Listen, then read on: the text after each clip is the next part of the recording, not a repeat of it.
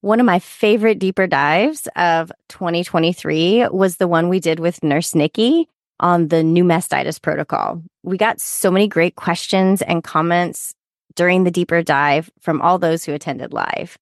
Shout out to Naomi, who told us at the end that she was going to fix all her care plans right away. Same Naomi. Use the link in the show notes to subscribe and have monthly live access to all of our deeper dives, as well as all of our recordings going all the way back to January of 2020. You don't want to miss out on this. And we can't wait to see you at the next deeper dive.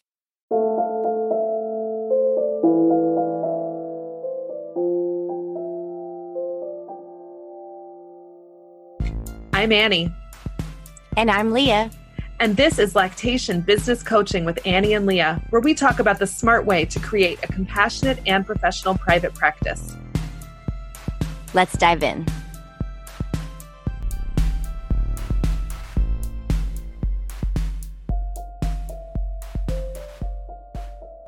Hi there. Welcome to our bonus episode. This bonus episode is actually one of the first deeper dives that Annie and I did together. We're delighted to share it with you.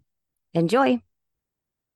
Thank you guys for coming this month to the deeper dive. We're going to talk about charting today, which is something that doesn't stop even in a pandemic.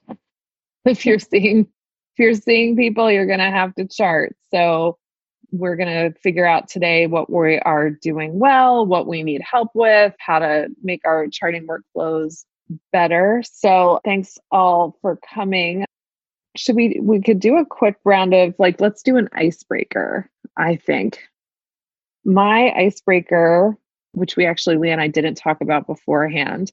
My icebreaker is going to be okay, I'll I'll ask if you want to pop in and tell us your name, where you're located, and what you chart on or with. So we we're not gonna like do like go around the circle and everybody has to answer. We'll do it popcorn style. So if anybody wants to jump in and and say where you are and what you use to chart with. I'm in Oklahoma City and um, just getting into private practice. Uh, another IBCLC and I are going to be starting a practice. So we have no idea what we're going to use. Great. Awesome. You came to the right place. Oh. Yeah, I haven't launched my business yet. I'm moving slower than molasses in January. And I haven't decided on a charting platform yet either, but I'm thinking that it may have to be a hybrid of hmm. paper and and online until I build up a a base of clients. Great. I'm in Austin, Texas, and I'm using MLC that stands for Mobile Lactation, Consultant. Yeah. For those of you. Yeah. My mentor was using it. And so that's just what I was trained on. I don't love it, but right now it's, I think, the cheapest option that I can come up with. And I don't mm-hmm. have the premium really to increase. So it'll do for now. Yay for another Texan here. Anybody else want to share what they're using to chart with and where they're located?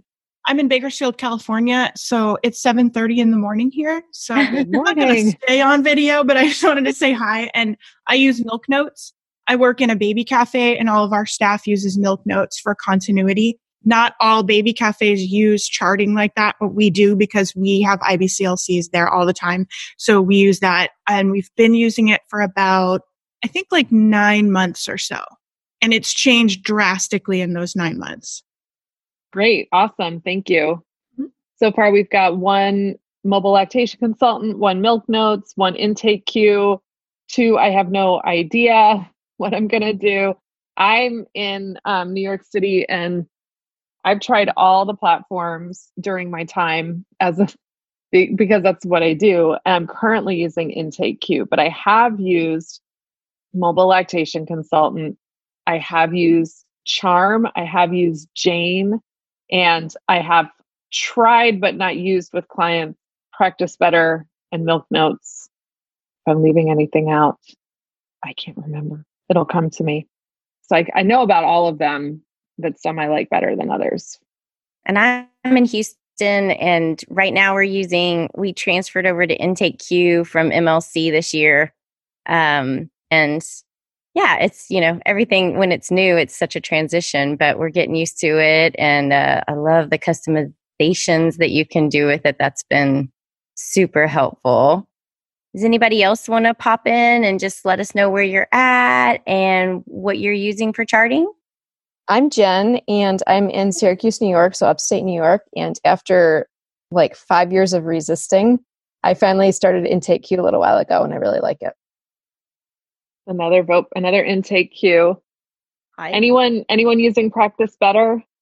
Can do like the thumb you can thumbs up if you are.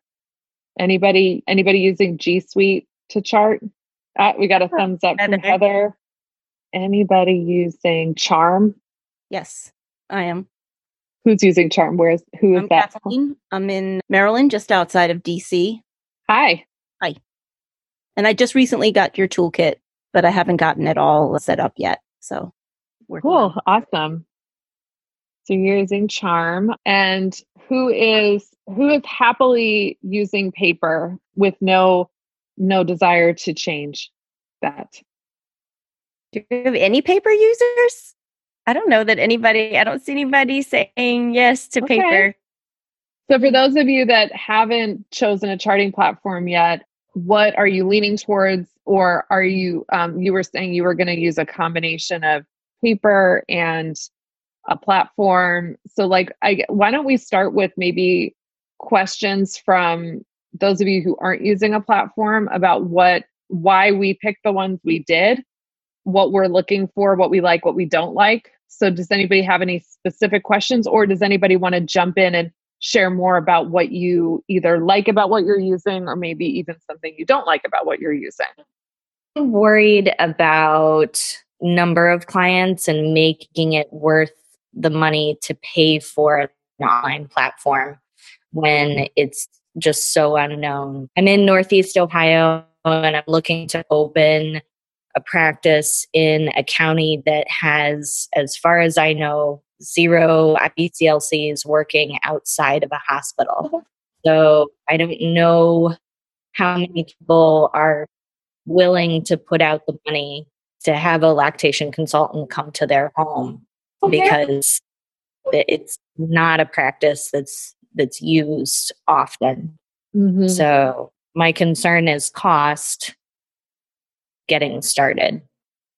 So you're you're hesitant to make the investment in something electronic, like a, that would obviously be like a subscription, because most of these platforms you're paying monthly. Mm-hmm. Some of them have annual pro plan, but with the uncertainty of whether you would have revenue from your private practice to justify that expense, has that been a, a question that any of you have grappled with, or that's been a factor in the decisions you've made? Yeah, I have also just um I just launched the practice um in March. And so I first thought I was going to be using Google Suite. And then I had one client and I had this Intake Q trial. So I've tried and it was like so easier. I, I just thought I'm to just and subscribe and make it work and thinking it's it's still an expense, but it's still, I thought that was something that I was able to do. And it, I mean, the whole process was like so easier with Intake Q that I've decided to keep it. But then a few weeks later, the COVID-19 thing happened and I'm pretty much like, nothing's really moving right now because I really like literally did my first pediatrician visit round like the week before school closed. And so now I'm just thinking, I, I don't know. I just, I'm just don't, I just don't know if it's worth like keeping, but I'm thinking it, the thing is going to be over soon. And so, yeah, same kind of situation, like thinking is, yeah, the volume is not that big right now. So kind of the same situation. And I think it's really hard when you're starting a business because no matter what, with any business, there's going to be investments that we make before we know the outcome of the business, you know, and that makes it really challenging and a little scary. And lactation practices are just the same. I think one thing that you could think about is like and I know finances are so tight for everybody right now, but kind of like, could you create a budget of an, an investment budget? Like, that's what can be helpful. And then it will help you shop for what is practical for your business, you know? So, like, if you know I can invest this much a month into my business, because you're going to need to invest in marketing and all these other things so that you can get all those clients, you know? And then that'll help you know, like, what would be practical, because there's a lot of price points. Annie has shared with me, like, in all the different platforms, you know, the price points are all over the place. So, it's important to know what you can afford before you start looking at what's available because you know it's kind of like shopping for a car but not knowing how much you can spend on it it makes it really hard to know like you would like all the bells and whistles but then you're like well i can't i can't purchase that one you know so i feel like knowing what you what you can afford going in even if you didn't have one client as an investment into your business just like with marketing you know you have to invest in that when you first started, how did you look at some of these? I've only been in practice for a year and a half now. And it, I would say that I'm still struggling with how much I should be spending on things like marketing. Like that's not a, a, a set cost the way charting is or your domain or your website or, you know, things like that. But for me personally, it took me a full year to recover that initial investment. So yeah, but you you have to be prepared for that. Yeah, that's what I was thinking. You you see that there is some time to recoup some of these early investments, which is hard, and especially like at a pandemic on it. like doubly hard to start something right now because there's so much uncertainty for everyone um, right now. It, it makes it really hard and the volume of clients is all over the place. I mean, right before Christmas, I was seeing like maybe two a week on average. And then I finished my last follow up from those in January, and then I didn't see anyone until middle of March. Mm. Yeah, it's hard because even in normal circumstances, uh, client volume is so unpredictable one of the my pandemic anxiety tasks was I'm gonna was that I was gonna finally do this export from when I was using MLC and get all of my charts exported out of MLC. So I have my own backup for them. So that was like three three and a half years that I used MLC. It's a lot of charts. And I was going through and trying to be systematic about it. So I was doing month by month. And I was okay, so just so nobody thinks that I'm was not taking care of myself, I was also binge watching Real Housewives of New York on a different screen while I was doing this. So there was self care wrapped up in this incredibly boring task. But I was going through, and, and there were years where I remember I was like, I don't remember working as much as I did. And to see a month where like I did a ton of consults and being surprised by that. And then also looking at other times where I'm like, that that wasn't that long ago. And there were there were like an entire month where I saw nobody. And so that was my own memory about the ebbs and flows of my private practice is quite faulty apparently um, I, I thought i knew what it was like and i actually don't and that was that was really interesting because it and it, it helped ground me a little bit too because it reminded me that like i've had ebbs and flows before and it's been long enough that i actually forgot some of them so that that was kind of helpful but in the grand scheme of things they did kind of merge into me feeling pretty good about my private practice. that makes sense. So I like to ask, pose another question as we're moving forward. I'd like to know because it seems like we have a nice mix of people who are just starting out and people who are kind of been doing this a little bit of time. Always like to start on a positive note, but what are some of the things that you feel like you're doing well when it comes to charting? I'd love to hear if you could just pick one thing that you're like, I think I do this part of charting well. Might be like you take the history well, or you have a very comprehensive history, or you're really good at writing notes while somebody's talking, or you are, you know, maybe really thorough with charting or really quick with charting. So somebody pop up and tell us what what you do well with charting because you're going to be the expert we're going to come to. no pressure. I see a no thumbs pressure. up from from Christine. Do you want to do you want to say something? I worked in the hospital for 10 years. And I think one of the things that I really learned there was how to say things that say things about how the parents reacted to the information or how willing they seemed to comply with a plan and things like that in a diplomatic way that wasn't going to offend them if they saw the records because you have to do it that way. And I feel like I had one of the things that helped so much was having so many colleagues around because nurses were going in our charts after we were there and we had other lactation people going in and I think that's something that can really help is having other people go through and see what you've written and make sure that the way that you say things is something that is always going to be okay and and work well for the parents if when they if and when they read it as well. That's a good point. That's great.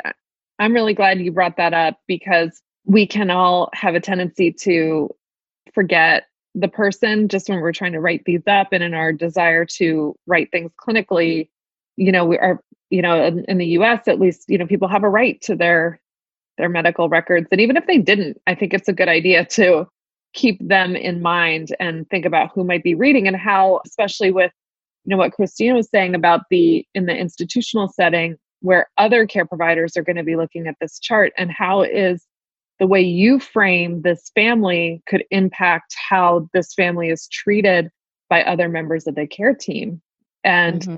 So being really mindful of that and that you know would involve in you know reflecting on your own biases in your charting in the questions you're asking and the way you're recording information because it could have eh, effects forward for this family. That's a really important reminder. I love that. Thank you. I think one thing that has helped me is I started out in a private practice using mobile lactation consultant and kind of had an almost unlimited amount of space to write in. And then I did some of my hours at a community clinic where literally you had like 144 characters. It was like a t- like a tweet, and that was the whole. You could only it was just a note attached to the pediatrician's chart. And then now working in the hospital, we also have two very teeny tiny blocks that we can write in and it's really forced me to just get to what what's going on and not have this whole winding story or you know it's probably not the best but it's forced me to like get to the point very quickly. And the pediatricians are just not interested in a three page report that you fax to them. They're interested in like just what do you think happened here? A summary. I think that's a really valuable skill is to know how to, you know, make a brief summary of your findings. And it's hard because we have a lot we want to say about breastfeeding and how this family's doing. It's hard to be concise in some of the situations. So that's it's a really powerful skill to have. Let's ask maybe find out where you kind of fall on the continuum between I use a lot of check boxes versus I like to write everything out. So, mm-hmm. what kind of what's the mix that you're using? I know with those of you who are using mobile lactation consultant and milk notes, there's some things that are pre-built for you as checkboxes when you're using Charm and IntakeQ and, and other platforms that you are building your template and customizing them yourself. How do you find yourself using either one of those kind of ways of charting, checkboxes versus freehand typing? I personally like the check boxes just because it gives you all the, I mean, not exhaustive, but choices and you're not going to miss anything. You're just going to click the right one. And going back to uh, what the person previously said uh, about the pediatrician report, one of my questions was like, I think I have a comprehensive charting form and I'm trying to include more and more like for example, I learned about reflexes and I'm trying to like add it into my charting. Uh, but then I'm like, it's going to be very, very long. So my question was like, what is important to the pediatrician when you want to keep this pretty much like long charting form and comprehensive, comprehensive form? That's a really great question. Does anybody who's kind of been doing like some of the people who've been doing this for a while want to share on kind of how you take your charting, what you've charted, and then what actually gets sent to the pediatrician? Do you condense it? Do you do anything different from charting to PD report, or do you just send everything? I absolutely condense and make a brief report. Again, because of my hospital experience, I could chart whatever I wanted and I knew that my nurse friends would read it, but I knew that when I met the pediatrician in the hallway, they were not going to listen to me for more than 30 seconds. And then I talked to some pediatricians in their offices about this too. And they said if they get a fax that has a full page of text on it, they're not going to read it. They're not going to read it at all. So they said you really have to just get it as small as you possibly can. And I know that's super frustrating because one of the things that we're trying to do with charting is to teach and to, you know, let other providers know exactly how we're thinking and why these things happen and how they can support it. But it doesn't really work that way because they just don't have the time. So, yes, I absolutely condense everything into a really small synopsis of what I've seen and what the person is going to do next. That's helpful. Whatever platform you're using should allow you the ability to turn your charts into reports and choose what goes into the report and customize that because it's going to be different for every repri- provider that you are reporting to. So kind of being aware of what what's your goal with giving you know what what action action do you want this care provider to take? What information do they need to be able to take that action? And so that might change how for example you set up your your charting templates. So in IntakeQ the way i have it i have a section for what i call treatment notes which is just sort of this is like the the brief line of what i think is going on and what I did today so that I want you to know what I did today. I have a subcontractor in my practice. So we actually work together. If any of you are using my IntakeQ forms, you're not getting everything I'm using in my practice because we actually then I further customize based on my the needs of my specific clients in my geographic areas, what I know those doctors are looking for, what specific thing, you know, my specific referrals, et cetera. But it is pretty condensed. And I feel for me, where I am, I want it on the chart and on the report when when and why I'm indicating supplementation. That's probably the number one thing that I feel like I need the doctors to know. And that's because I'm in a geographic area where we have a lot of doctors who seem very hesitant to recommend supplementation. And we have a big PD practice that is that are vocal advocates of early sleep training and not feeding babies. So so I'm like, I told them to feed that baby. I did, not you. It was me. when that baby gets fed, it's me that that did it because you weren't paying attention.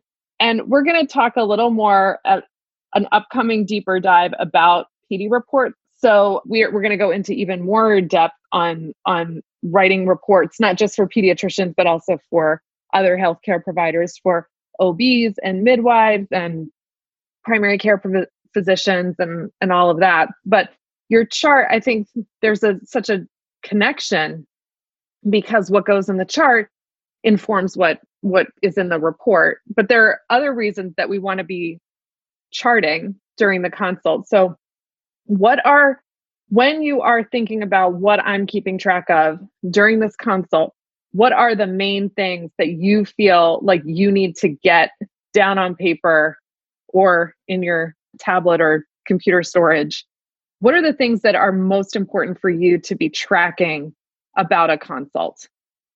What are you writing down? Absolutely weights, how the baby has been fed over the last, you know, week or so. Diapers. I feel like I forget to ask about diapers a lot, but I really that's one of the things that bit me last week. So so yeah, so taking data about the previous 24 hours. That's something that I find pretty important and helpful, especially when I'm seeing people multiple times and it helps to be able to see how things have changed, what's new. So in 24 hours, we've got somebody mentioned diapers. What else are you asking about the last 24 hours? Supplementation. Supplementation. Pumping. Yeah. Pumping. Yeah. There's been any formula use yeah, I find that really helpful, actually. You were talking about the tick boxes, and I find it really helpful because it reminds me of everything I need to ask. Because I think if I didn't have those tick boxes, I'd leave stuff out. So I find it really good with IntakeQ. And it's all kind of set up now through my website. And even though it costs costs a bit and I'm not earning very much at the moment, but I'd still be very reluctant to let it go because I find it a really good support for me. And yeah, and and the 24 hour picture is great, even though sometimes I feel like it's like, you know, they've booked and and sometimes it takes them like, you know, 24 hours before they get back to you and then you're seeing them the next 24 hours and then they have to fill in a whole, you know, you're filling in a whole other intake with them again. That it's like it's a lot, but it really does give a good picture. One way to think about charting is to when you're charting about a consult is to come back to what's the story that you're trying to tell and so in mm-hmm. classic mm-hmm. storytelling every story starts with a conflict or a problem and so in healthcare we have the problem oriented medical record which is so this person came to you because they're having a problem and you're going to find out what the problem is examine all the reasons this problem could be happening and then mm-hmm. come up with a path towards a solution to the problem.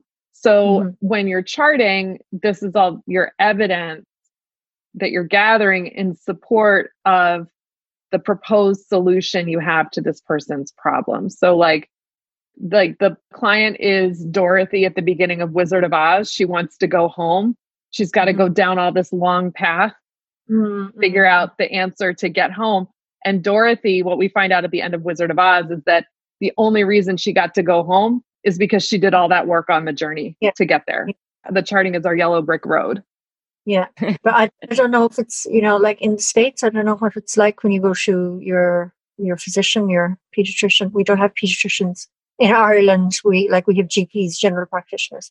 But they never chart when when you go in with a problem. They just kind of sit in front of you and listen. So I think for a lot of Irish families, they're a bit maybe intimidated by that, that we're asking so much questions. But people get into it, but I don't know. Is is it like that in other places?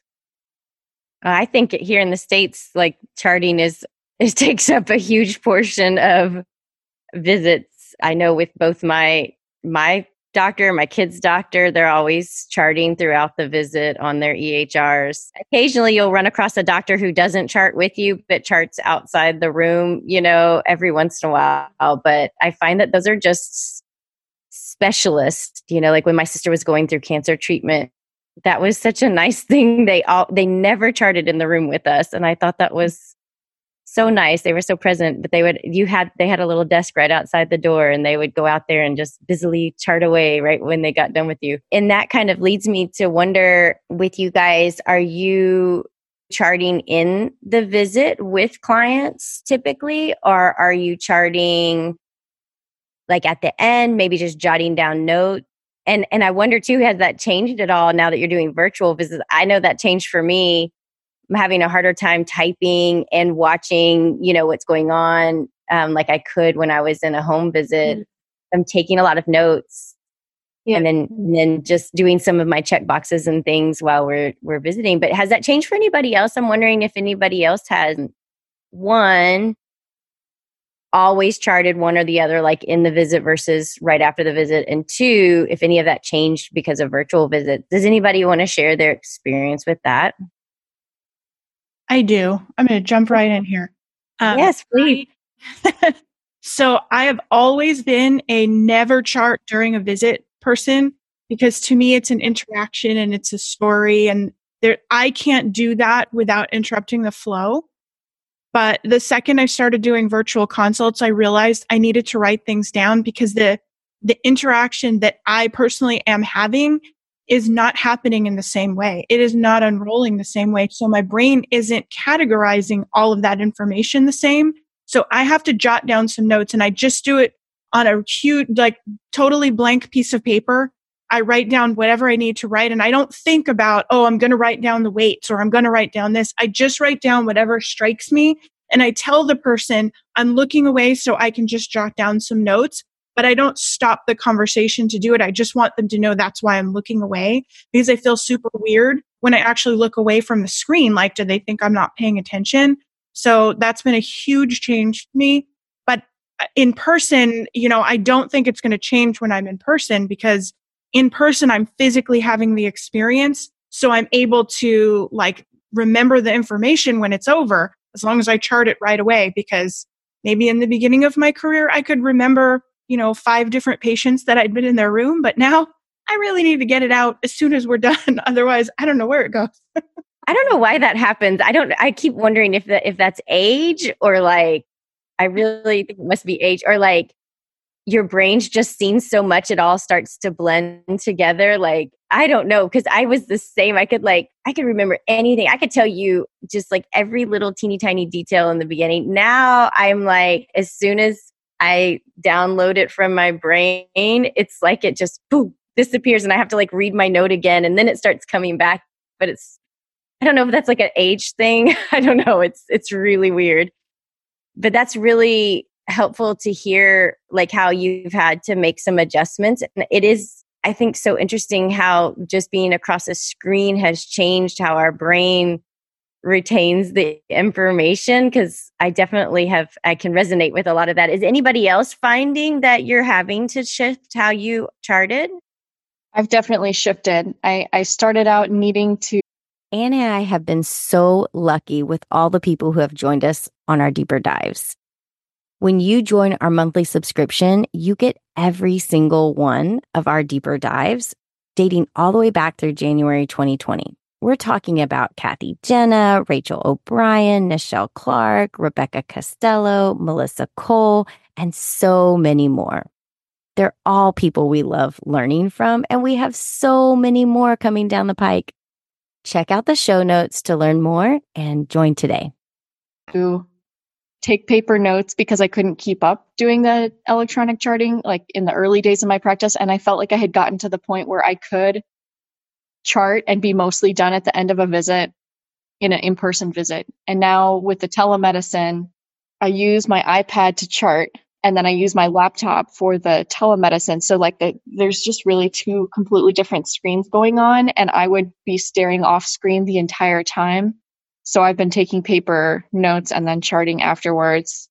And I think that it's not helpful. I need to come up with like a paper, at least a reminder list of the things that I need to remember to ask because I'm occasionally ending a visit and realizing that I didn't ask something that I probably should have. I wonder if you so. could print your form from MLC. That would be that would be helpful, you know, because then you could just like, like fill it in paper. I don't know if you can or not, but that I don't know helpful. either, but that might be helpful. I might just do a, a sample visit, like a made up client with just like dash marks in all the answers or something and see if maybe I could print it out, like export that file. It was a fake client and then print That's that. a great idea. That would totally yeah. work. That would totally work. I chart during the visit, but that's just my brain is it, it works for me and probably because I spent my early career working years, I was an executive assistant for a movie producer. So I basically spent my whole day on a computer listening to what someone else was saying. I was because I was taking dictation. He was like yelling from the other room, write this letter for me. And I had to write the letter while he's just calling it out from the other room. And so I'm, for me, it is not difficult at all to be listening to what someone's saying and even making eye contact with them while typing. It's so much harder for me to be present with somebody when I have a pencil in my hand. My brain is too engaged and I have terrible handwriting. I can't read what I've written afterwards. So I have to actually pay attention to make sure I'm writing it legibly. If I don't look, you cannot, it's illegible even to me who wrote it. So that can make charting so, hard. yeah, can make charting hard. So discovering electronic charting was like, thank you. This is what I've been waiting for this whole time. I, I I can't do this handwriting thing anymore. But I do feel a greater, like Christina was saying, obligation to my virtual clients to make sure that I am present for them in a way that is different than in the home visits with and especially with how my attention is split when we're in person, I can be on my iPad, but they can see that I'm looking at them. They can, I can send my energy towards them even while I'm typing. I can set it aside when I need to. There's a lot of that physical interaction that's there. And when I'm virtual, I feel like even if I'm just like tab over to another screen on my, and I'm still looking at you and I'm typing, I feel like they can tell that I'm not looking at them. And I feel like they really need me to be like a really good TV show for them. You Yeah. know what I mean? that pressure to perform through the screen is really there. And I also found that in the transition to virtuals and combined with just the the trauma of the pandemic, I, my brain was scrambled for most of March and early April. I couldn't think straight. I and I was really grateful, like Maria was saying, for my forms because I, I if I didn't have them as a guide, I would have been like, what? like I mm. don't know what how many how many times is your baby supposed to eat? What's one plus two? I don't know. And that was so it was really helpful to have that to ground me during consults. Like the charting kept me going because it was familiar and that didn't change even when everything else did. My my mm-hmm. forms didn't change. So it's like kind of like we're finding ourselves again. You know, it's like we kind of all were floundering around and like now we're finding ourselves a little bit. Has anybody else changed anything or done anything different? Yeah, I want to respond to a few of the questions that people had. I think a big fear in charting is that you're going to miss something. And I think that we kind of all feel like that. I know I definitely feel like that. And that really held me back for a long time into going to a electronic system. And also what Anne was talking about in the beginning and spending money. And I think that's a huge hurdle, especially for people starting out. And right now, everything is so different anyway. But one of the things that I wish I had done sooner and invested in sooner was an electronic charting platform. I think it helped organize me. I think it actually helped me save tremendous amounts of time. And I wish I had gotten myself organized to do that a lot sooner. But I also think it's important for you to look at where you want your business to go. And if you want to do, you know, a few clients here or there, that's a very different setup than if your goal is to be, you know, solidly part time or solidly full time. And my goal was to be solidly full time. And the, the amount of time I think I wasted in the energy I spent in doing things to not spend money, I think was, it was a little off balance for me now that I look back. Another thing about charting that I think really held me back was that I really wanted customization because by the time I got into it, I knew what I wanted. I knew how my brain thought.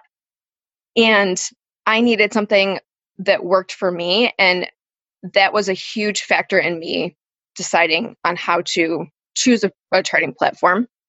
And also, it's a work in progress. It's never going to be perfect. You're always going to keep on tweaking. And if you need to have something that you can tweak, then that's something that you have to consider. And then the last thing is that I think, you know, there's a lot of intimidating parts to charting.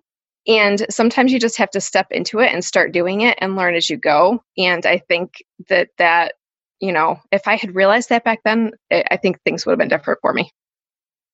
So those of you who have been doing using your charting platform uh, for a while, what what are the places where you feel like you are still not sure like why you're doing what you're doing? So because I heard that coming out in a couple of these, you know, whether it's why am I spending why would I even spend money on an electronic charting platform or why am I asking the things that I'm asking? Why am I recording the things that I'm recording? So, are there specific, I guess, questions that you have that you want to ask the group about, like, hey, why are we writing this down? Why does this matter? Because I think, you know, with what Maria said about in Ireland, not not you know asking a whole bunch of questions versus our experience in the U.S. where our doctors are right are charting.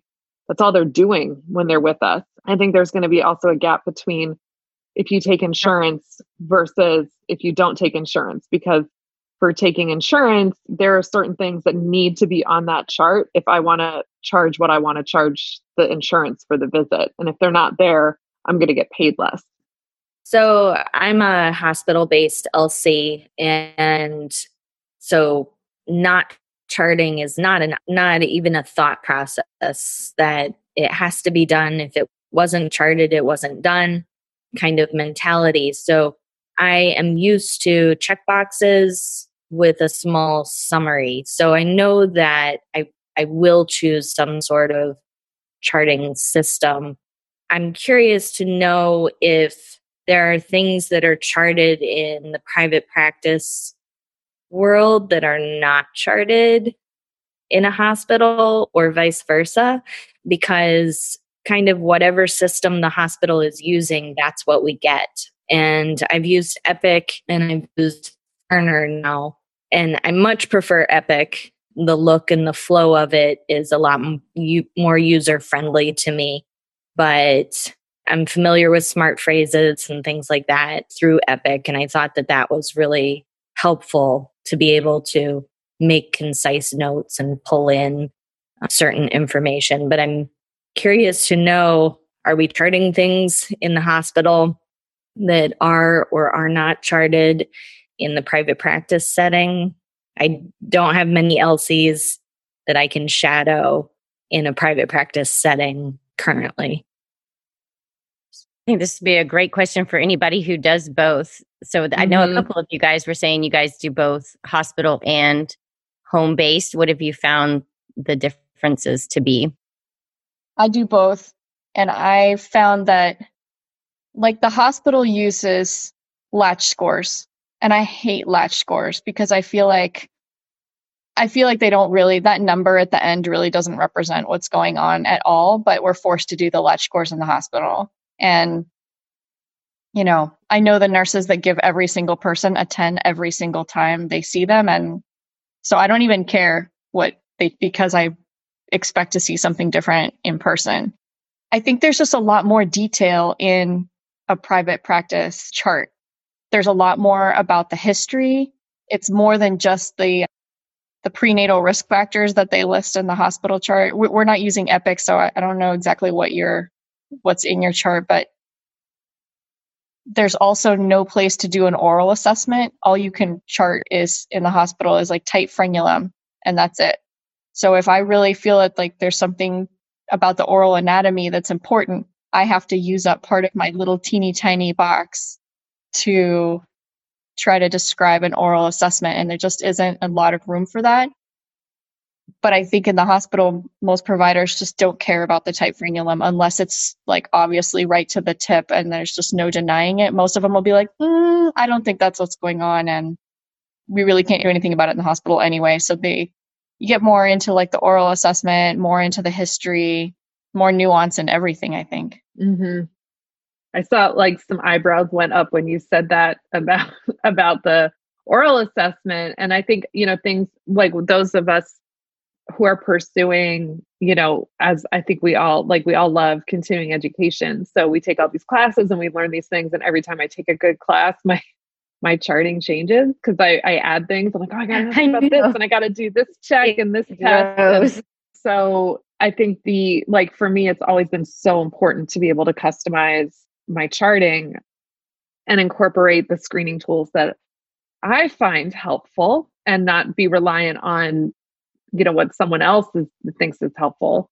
And those score like so back to what odelia was asking about what goes in the pediatrician report that is a very important automation i've set up in IntakeQ is if i do a any of the like the frenotomy decision tool or the the martinelli lingual frenulum function tool so if i use those on the baby they get pushed to, both to the baby's chart and the scores are recorded on the pediatrician report along with a reference to the screening tool. So I'm not just because I'm basically assuming that they, even if they've gotten 100 PD reports from me, that they still have no idea what the assessment tool for lingual frenulum function is, nor do I expect them to care. But that's my own practice setting. But so I put the score and I say, and here's the reference in case you actually care to follow through on what this score means. I'm also telling you what the score means. And then I'm also seeing it, it's it's documented in the chart so that I'm never just saying, I think this baby has a tongue tie. I'm saying I'm referring this baby for tongue tie evaluation based upon these criteria that are the same and they're standardized. Every, you know, all of my clients are getting the same screenings done and I've had to modify my workflow for them virtually. There are certain things I can't actually, questions I can't answer on those screening tools virtually, but I'm still using them. And have when I brought a subcontractor into my practice last fall, having my charting standardized meant I was like, I, I like the charting is the training in a lot of ways, like clinically. Like this is what you have to do to join, you know, to be a part of my practice. This is how we do it. And so when a lot of when a lot of questions that that come up for her clinically, I I send her back to well, what's in the chart?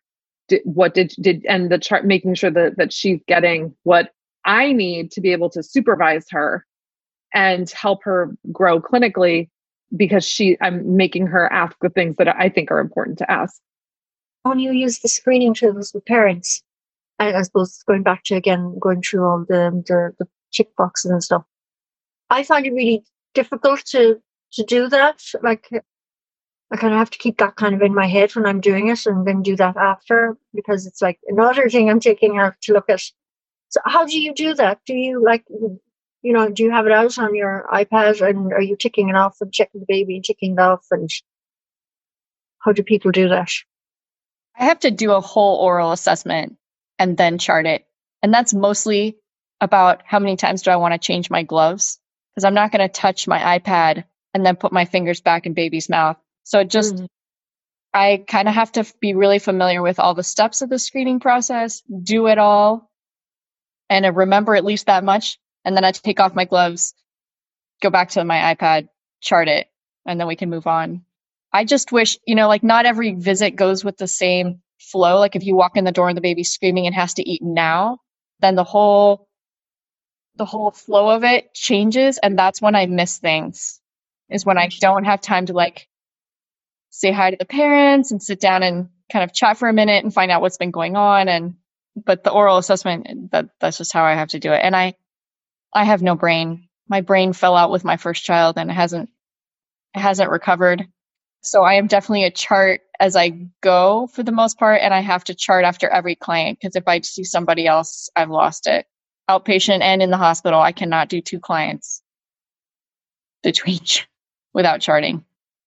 I yeah, I I there are a couple some things that I will never remember unless I write them down right away. That would be like the baby's weight. And I've actually talked to other LCs who are like can remember weights and they can remember four weights in a row and chart them all at the end of the day. And I was like, that, is next level. I can't do that. I can't i can't i can't remember two seconds later after you tell me. I often have to ask them i have to go did you say this? And occasionally i am wrong with what i heard. So but there are other things like with the screening tools like like what you're saying i don't have the screening tool out while i'm doing the oral assessment the oral assessment happens to me within the context of an entire baby assessment and during that time, I am solely focused on the baby. I have my gloves on. I am interacting with the baby. The baby is getting my full attention because babies are don't understand multitasking the way their parents do. And the same goes when I'm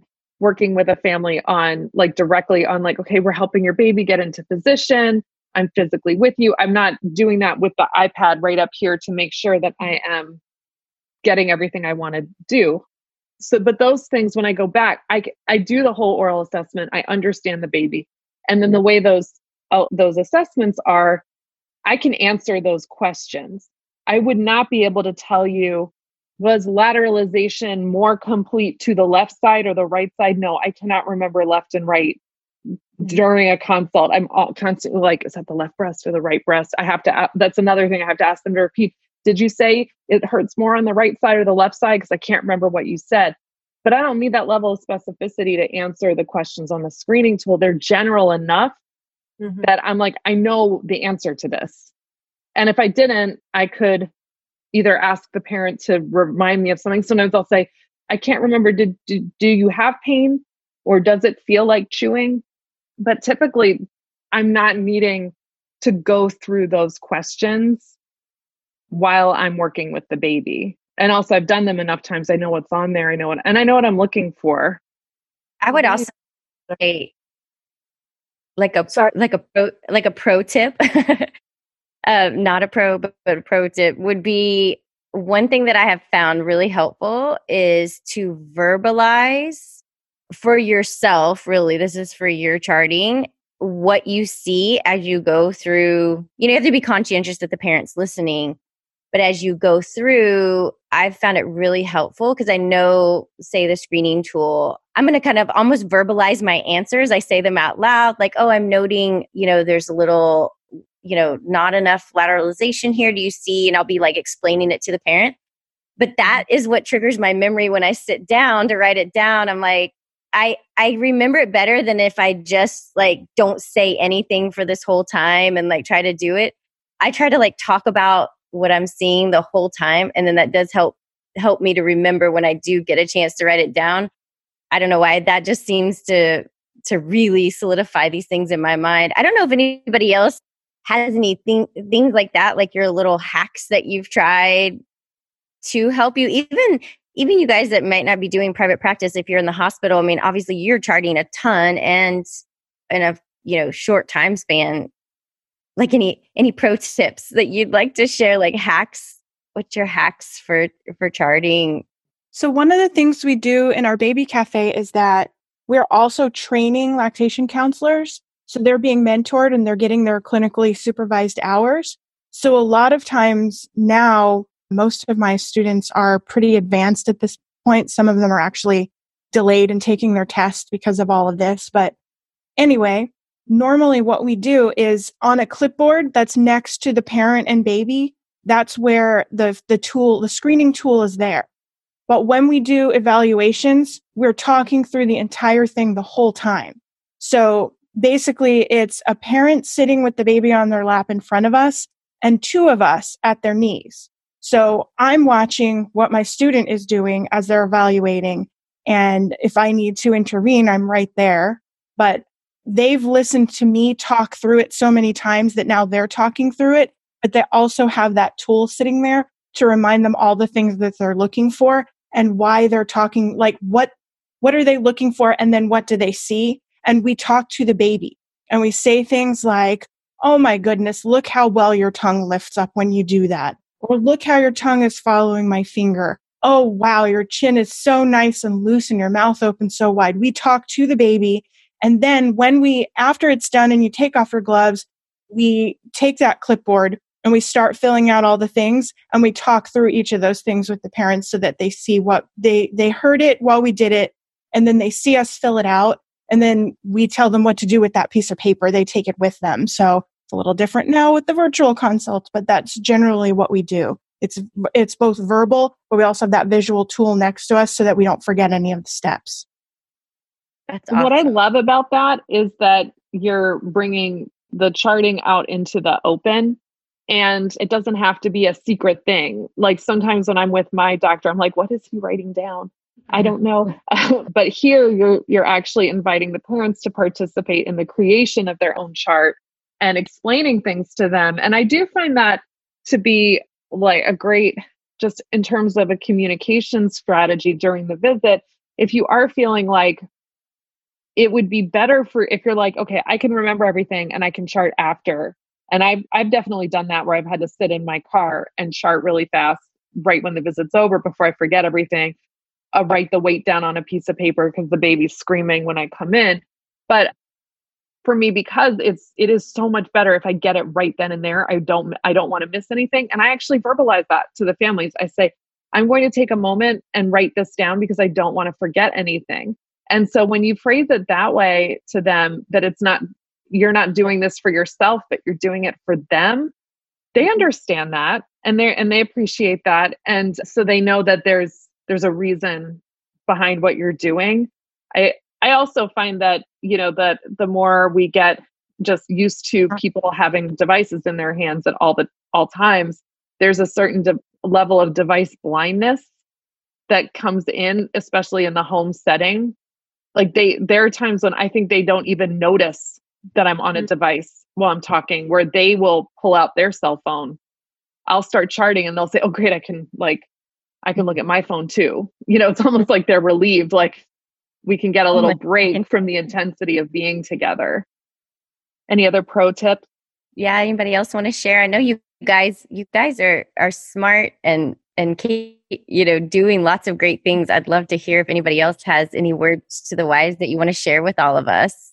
Please. help us all be better. I'm in the hospital, you know, going room to room. So sometimes I'm, you know, most of the time I'm seeing about 10, 10 different families in a shift. I can't chart all of them at the end of the shift, but I can save a few up and, and chart as I go. I just tend to have developed like just a spiel. I just say the same thing in every room so that I know that people are getting the very same information that I'm giving, you know, on certain days of life. And like Christine says, it does throw me off when I walk into a room and something else is happening and I don't get off to a great start with, you know, with my spiel. But I think I've just become really comfortable with the charting that we do. And so I incorporate whatever has to be charted into the spiel and that's that's what i talk about that's what i the education that i give and and i'm just sort of focusing on those things there is no history when the baby is only 10 hours old you know we i know what they did for the last 10 hours um, so that's very different than the private practice setting. And I've gotten to do a few outpatient consults and I'm terrible at them. They, I bumble my way through and I do have to take notes and I, and I tell the parents that, that, that I'm, you know, I have to write this down so that I can remember later. And nobody's ever seemed to bat an eye about that. But just I think for myself, being really aware of what the intention of the notes are, what the all the check boxes are, being very familiar with that, then I'm able to to just use that in my my language with people. Not really. It's almost like the charting kind of guides your visit. Yeah. Yeah. Yeah, it does. And there are pros and cons for that, definitely. That's helpful though. Thank you. I'm gonna Sarah Hogan in the chat popped in. Um, she wrote, I think the fact that we are intentional about getting our intakes ahead of time can inform our charting. I can't count the number of times our family doctors and dentists have tried to prescribe us medications we are allergic to because they did not review the intake. Yeah, I mean, I think getting that intake information in advance does save you a ton of time during charting because there are certain things where I just want to know them and maybe we mm-hmm. are going to need to discuss them in more detail, but there's so much that I want to know in advance that I, there's no way I could possibly spend the amount of time in person time to go through everything. And I read all my intakes, so unlike unlike Sarah's doctors. I I mean, but I get that, and it, it's really frustrating when you feel like. It, I think for our clients, it would be if they felt like they told us something and we didn't. We asked them about it again, which that certainly happened to me just out of just lack of preparation before the consult where I'm like, oh, you totally told me that. And I just asked you again. And then I feel a little embarrassed. So I have my an IntakeQ is set up to feed information from the intake into the chart template so that I can review what they told me while I'm asking them what I want to ask them currently. And that's really helped me cut down on those kinds of gaps. I think, you know, even if they send the intake ahead of time, I like to just, you know, to get to know them, kind of go through and maybe ask questions like you're explaining, like about the different things that they put in. Like, oh, I see that you wrote you know, about this. Can you tell me a little bit more about that? I see you checked this in your history, you know, as a, a potential problem. How long has that been going on? You know, like things like that. And it helps me know, like, okay, I'm going to need to see how that plays out in in the visit so that I can chart about how that's affecting them now. I think that really these intakes are really a big part of our charting and you know part of what we need to do to make sure we have a complete chart I think that's a good point because sometimes clarifying or repeating back to them some of the things on the intake form can clarify questions that they had. I found a few clients who misunderstood the question or they're like, "Oh, I didn't realize that that's what you meant." No, no, that's this other thing, or they'll mix up like a family history with a personal history of a certain condition, and I think it's good to go over little red flags in the intake form to make sure that you both understanding what what you were really asking and how they really answered it. I think that's so important. I actually had a dad who was like helping the mom fill out the intake form and he put all his health issues on there too which i thought was so interesting which some of them were like bad like scary stuff so i get this intake form and i am like oh my gosh like what am I going to like freaking out a little? Like, I don't even know how to handle this. And then thank God I reviewed it because he's like, oh no, that's, I have that. And I was like, why is that on this? Okay, we're going to like take this off, take this off. But thank you for your thoroughness that you wanted to share. But it was really sweet because he was, he was just kind of going through his normal, like, oh, doctors want to know, people want to know in healthcare what all your history is. So he, he shared it all. So it is it is helpful those clarifying questions. One thing is cool in IntakeQ is that you can put notes on the intake forms after they're submitted. So when I have intake mm. forms submitted for my subcontractor, I can go through the chart and then I'll make little notes to ask her what I want I think she should ask about specific to these things as a as that's part of the training that we're doing. Here's what this tr- brings up for me or here's what I want to know more about this and so that can help guide her as well during the consult for charting. Thank you guys so much. And thank you guys all for sharing and being open and willing to support each other in this platform because, you know, we're just helping each other grow and learn through our own experiences. And I just really appreciate all of your willingness to share and be here with us today. If you enjoyed today's episode, please share it with a friend and leave us a review. Be sure to hit that subscribe button so you never miss an episode.